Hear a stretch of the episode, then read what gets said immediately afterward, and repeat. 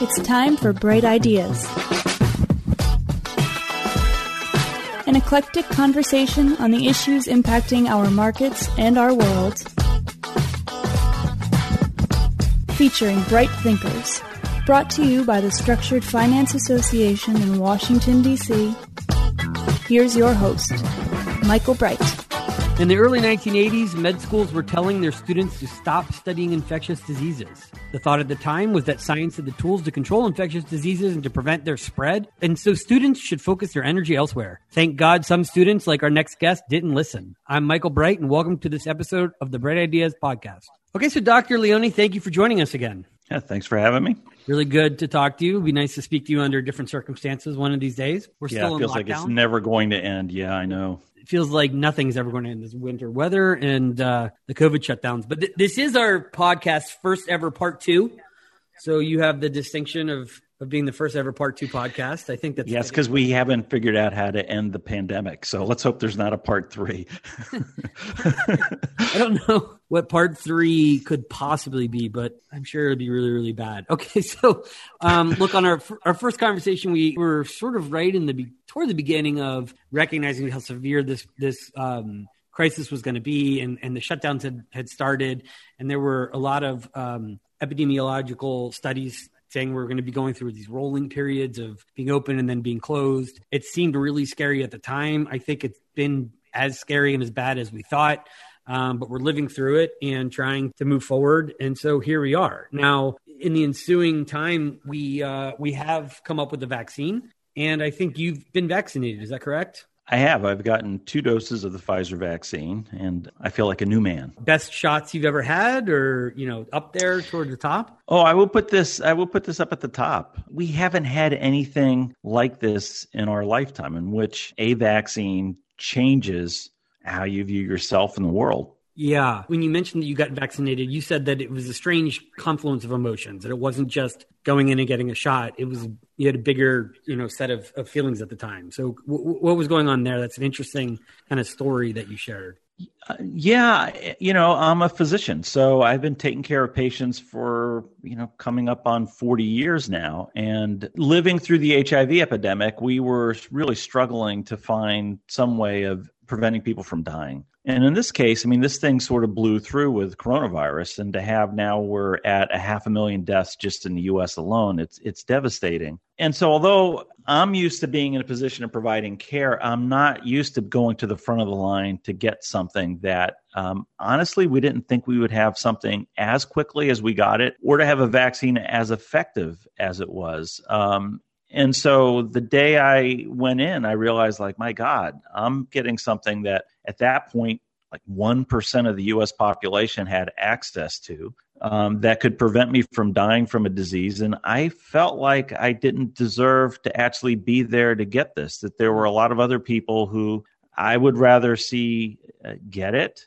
um, that there were folks who I knew died within the last month or two um, from this. And I thought, geez, if they just held on a little bit longer. Um, and then it was a sense that, well, maybe I can begin to think about getting back to a normal lifestyle at some point. Not now. We'll come back to that, I'm sure. So there's this real mix. Um, and there was this also this elation that science came through in a way that I, mean, there's just nobody who thought we would get a vaccine that would be 94 yep. 96% effective. Impressive. It's unbelievable. Talk just a minute about sort of the science of this particular virus and this particular vaccine. And we had multiple versions that were highly effective. Is it a function of the amount of resources we brought to bear on this? That's a high efficacy rate. As I said, we, we just didn't anticipate there would be this kind of efficacy. So I think part of it is luck. Um, but uh, some of it really boils down to money that was invested in basic science research research going back. And so it's a conversation I've had with other folks that sometimes people say, well, why should the federal government spend money, you know, in academic centers at the NIH to do research on things that we don't know what the benefit would be? And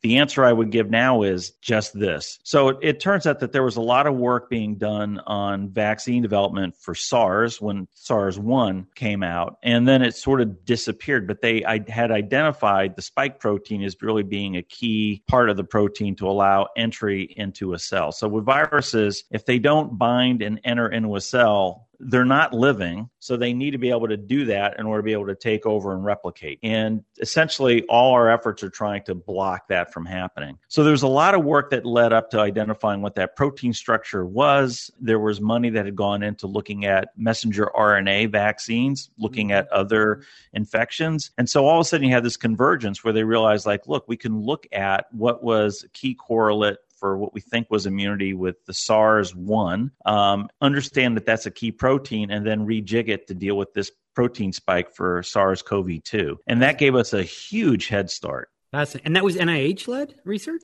Yeah, the Vaccine Research Center at the NIH. That's fascinating. I, I actually didn't know that. So the, the SARS one that was it started in in China and it hit Taiwan pretty um, severely, right? Um, I, I, I know there's this uh, image of a bunch of uh, Taiwanese in Taipei at a at a theater and they're all wearing masks and it almost looked at the time the first time I ever saw the image it almost looked like you know some sort of modern art, but it was a real picture of people in a theater in Taipei um, wearing masks, and now we all relate to that image um, too much. So, so it happened. That was in the early 2000s, right? Right. It was, and you know, it was. Um, it wasn't as infectious as SARS-CoV-2, but it was more lethal. So um, transmission of viruses depend on sort of the efficacy of, of being able to be transmitted, the way it's transmitted. And obviously, something that you breathe, respiratory viruses are going to be much more easily transmitted, can be casually transmitted. Um, but if a virus is too lethal, you sort of wipe out the ability to transmit it from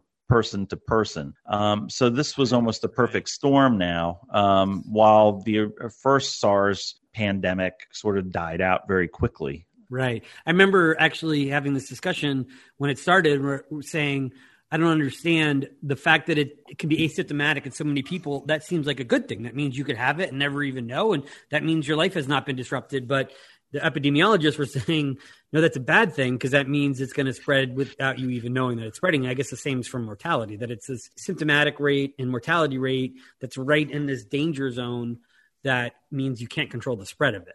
Yeah, well, remember with the original SARS uh, outbreak that we had, um, there you could actually screen people based on symptoms. So they were doing airport screening, looking for temperatures and all that because people got sick um, and they had symptoms and they weren't shedding virus for a prolonged period of time prior to developing symptoms. For SARS CoV 2, you wind up with the majority of folks having mild to no infection, and over half of transmission occurs asymptomatically. Either the person never gets sick right. or they're shedding virus before they develop symptoms. So our basic screening mechanisms don't work. Yeah. So do do we have now with a year's worth of data we're coming up on a year of the shutdowns longer in china i mean we, the us was really the last kind of it moved its way sort of west you know from china it felt like and into central asia europe and then jumped the atlantic and came here do you have any sense as to why it treats certain people so fiercely and, and others it seems to just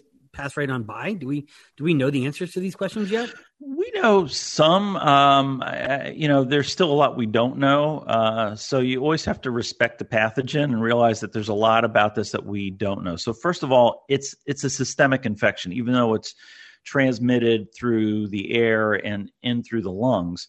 Um, it infects the whole body. So we think of HIV as not just being a sexually transmitted disease. You infect the entire body. Well, SARS CoV 2 or COVID infects the entire body. But um, entryway really depends on a few key receptors that are not so common in young children and increase uh, in older populations. So that's one of the things if you've got the receptors that are there um, allowing entry into the body you're going to more likely acquire infection and you may shed at a higher rate.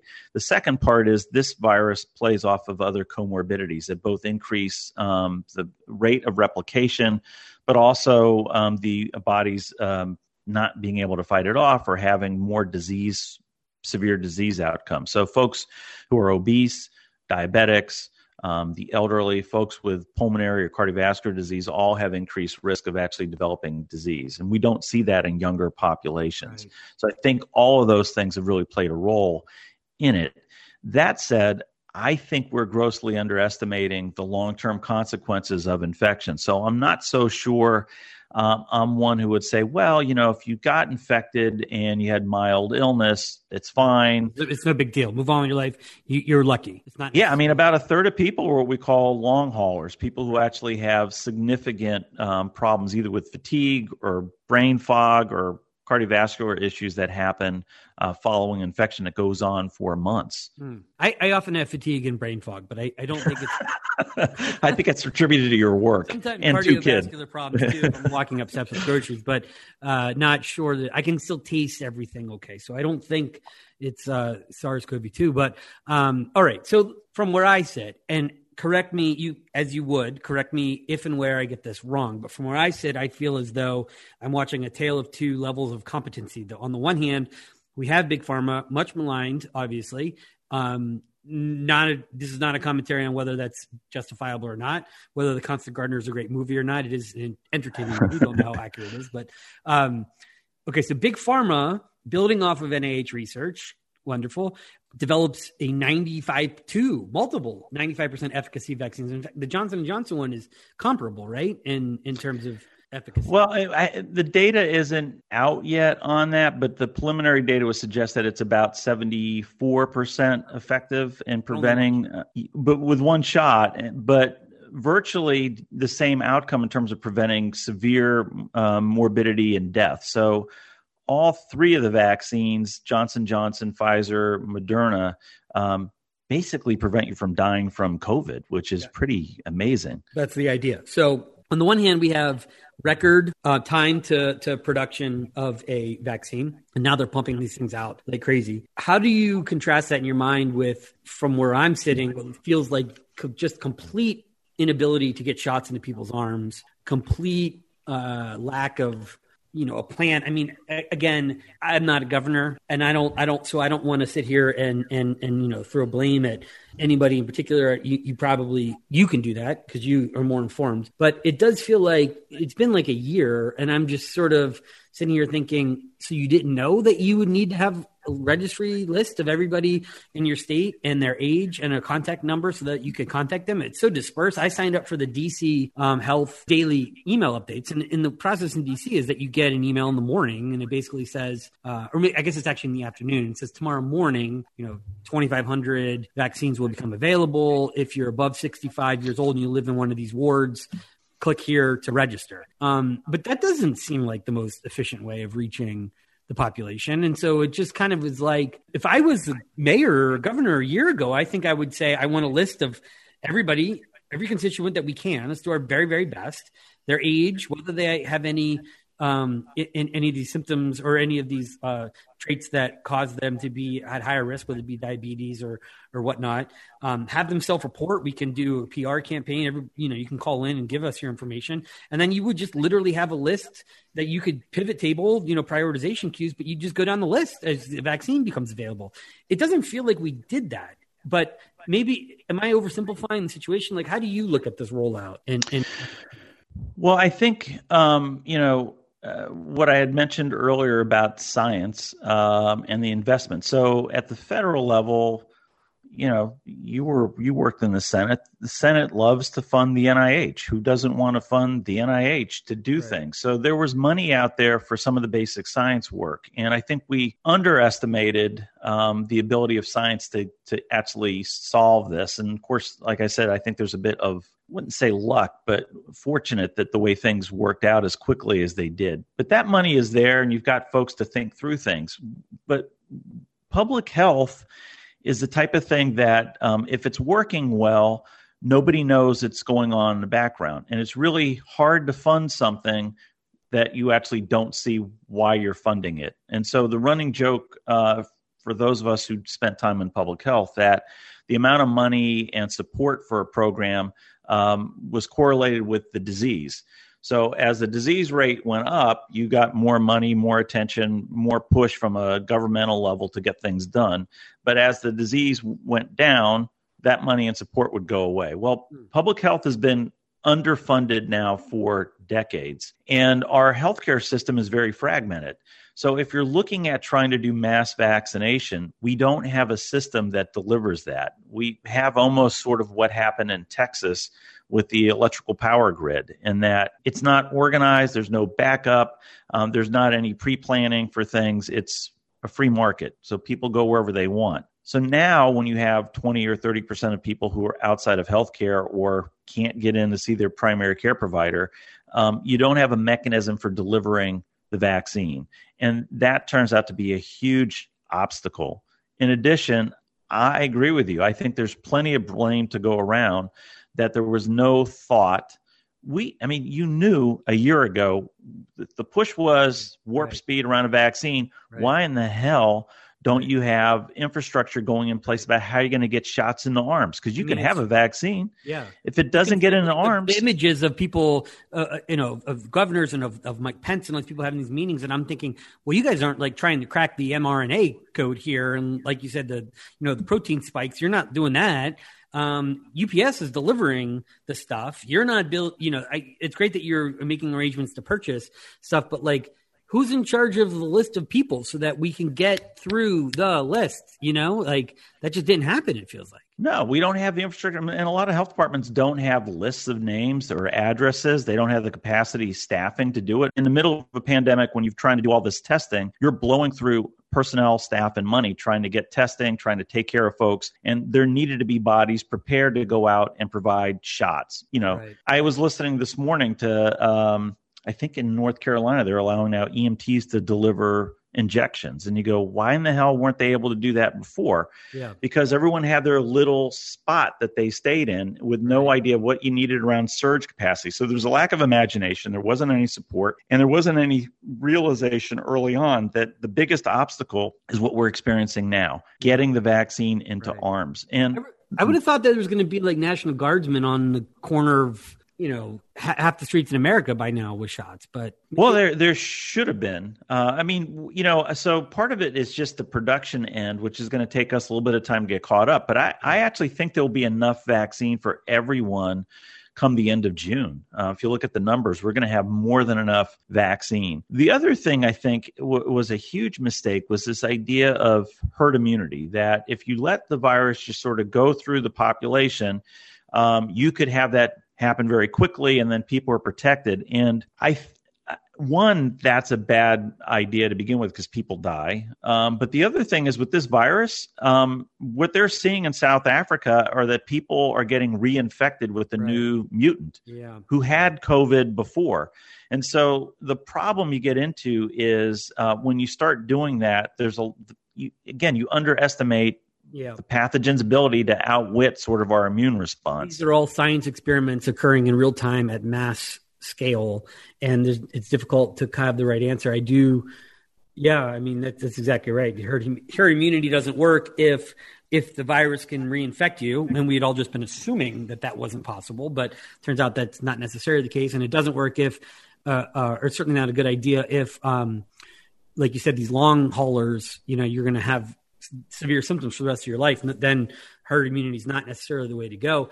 There is one other, and again, um, as always, correct me where I get this wrong, but one other thing that I felt like as a debate that we didn't necessarily have, or maybe we did, and it just happened very quickly because the answer was the one that we chose, and it was the obvious one. But did we have a proper discussion around the public health trade offs of um, the virus itself versus the health costs of shutting everything down. I think one can make the argument in hindsight that we did because we funneled so much money into the economy.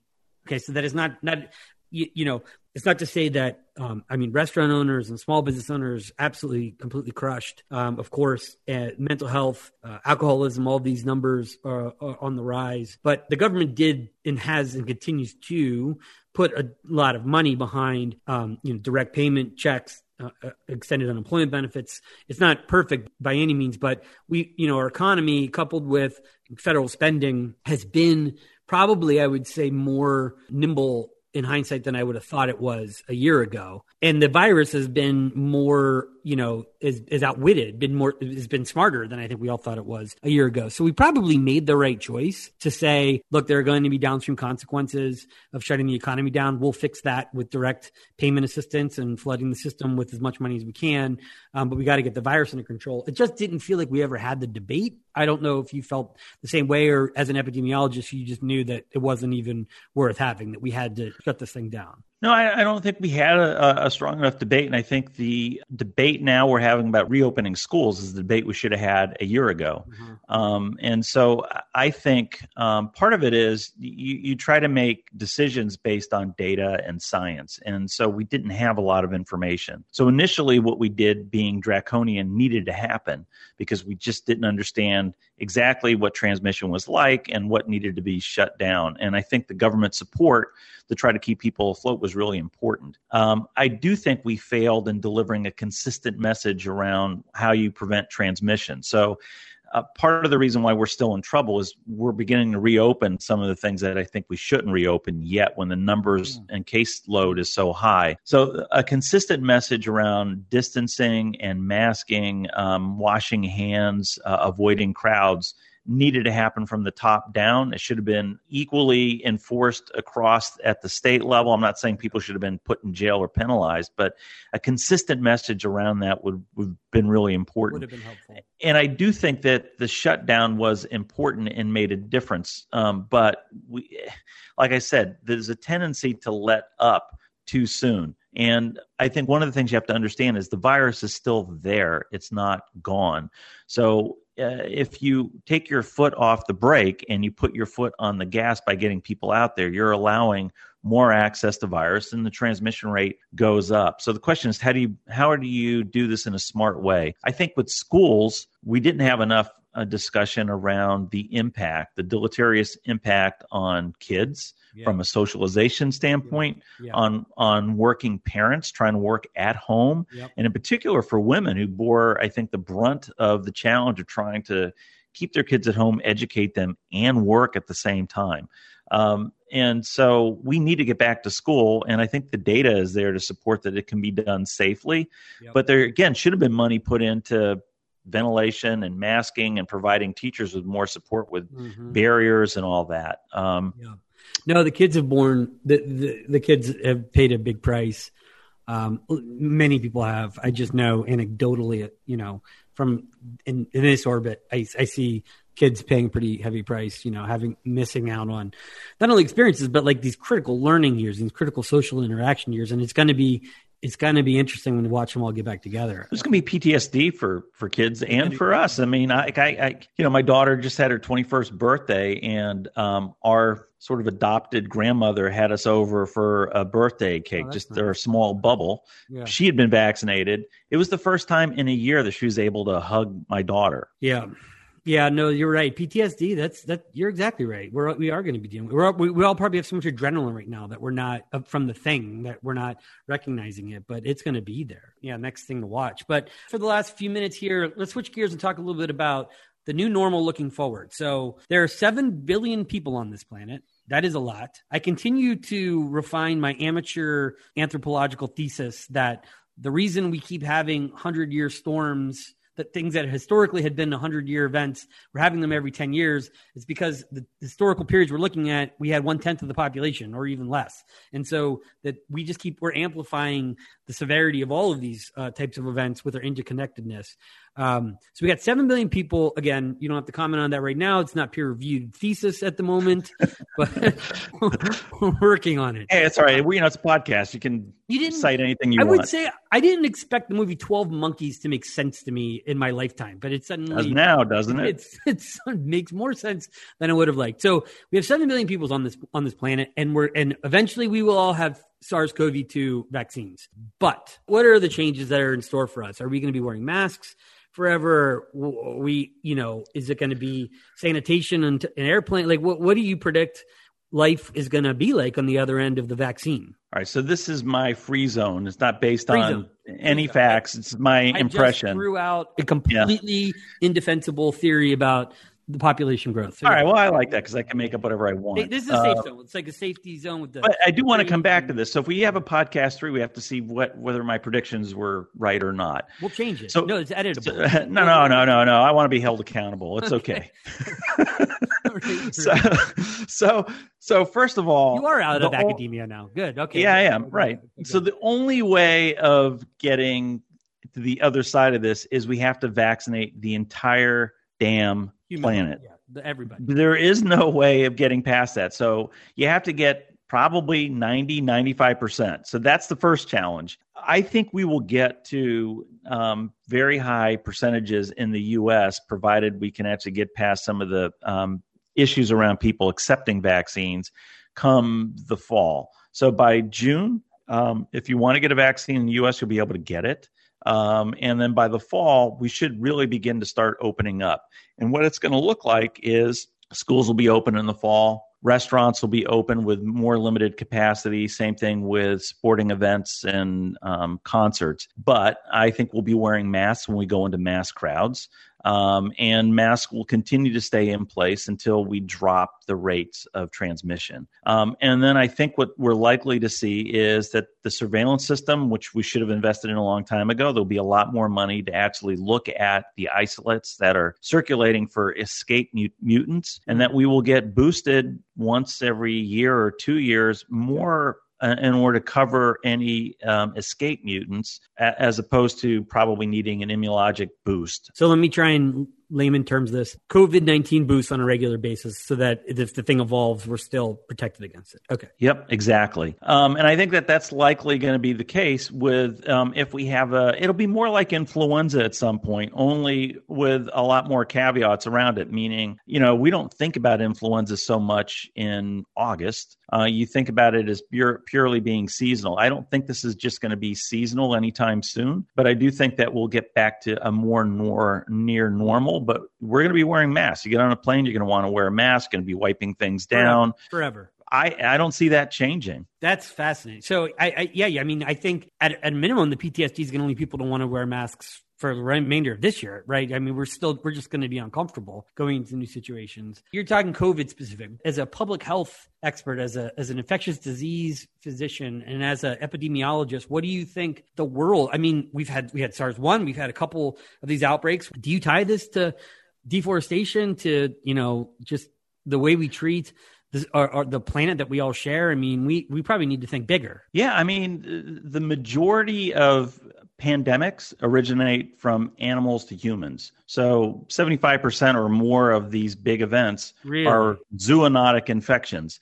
And as we've had global warming, as we've ripped down the rainforests, and as we've sort of put, increased the population, so we're out in more and more rural areas, that intersection between us and animals only has gone up, and the ability to see something get transmitted from some place out in the middle of nowhere to the rest of the world happens very quickly. So there may be a big push now to say, look, we're all in this together. It's a global community. We're going to have to increase surveillance and we're going to need to deal with some of the inequities that are exist. You can't have, for instance, South Africa. One of the theories right now for possibly for the mutant that's developing there is that they have probably the largest untreated HIV infected population in the world there. And it turns out that folks with HIV can shed coronavirus for prolonged periods of time if they get infected. And these right. are folks that are not treated. So all of a sudden you have to recognize that you've got to worry about disease burdens for other things and that co- you know that impact because we're all impacted we're by it. So we're interlinked. One another in our surroundings and and and the, the other living creatures around us, we have to take care of one another and take care of this earth that we all live in. So I do think we're going to see more of these type of events. Maybe not as severe as this, but there will be other zoonotic infections with pandemic sort of outcomes, um, and we're going to have to fully face the fact that unless you deal with healthcare issues and instability in other countries, it will come back to impact us. We can't live on our continent by ourselves. Dr. Leone, I don't mean this the wrong way, but I hope that you're not on for a part three unless it's to spike the football and talk about baseball games and how we made it through. But uh, as always, your insights have been invaluable. We really appreciate you sharing your, your wisdom and your thoughts with us today. It's been a great conversation. All right. Well, wear a mask and get vaccinated as soon as you can with whatever vaccine that's available. That's the doctor speaking. Yes, sir. All right. Thank you very much. Bye.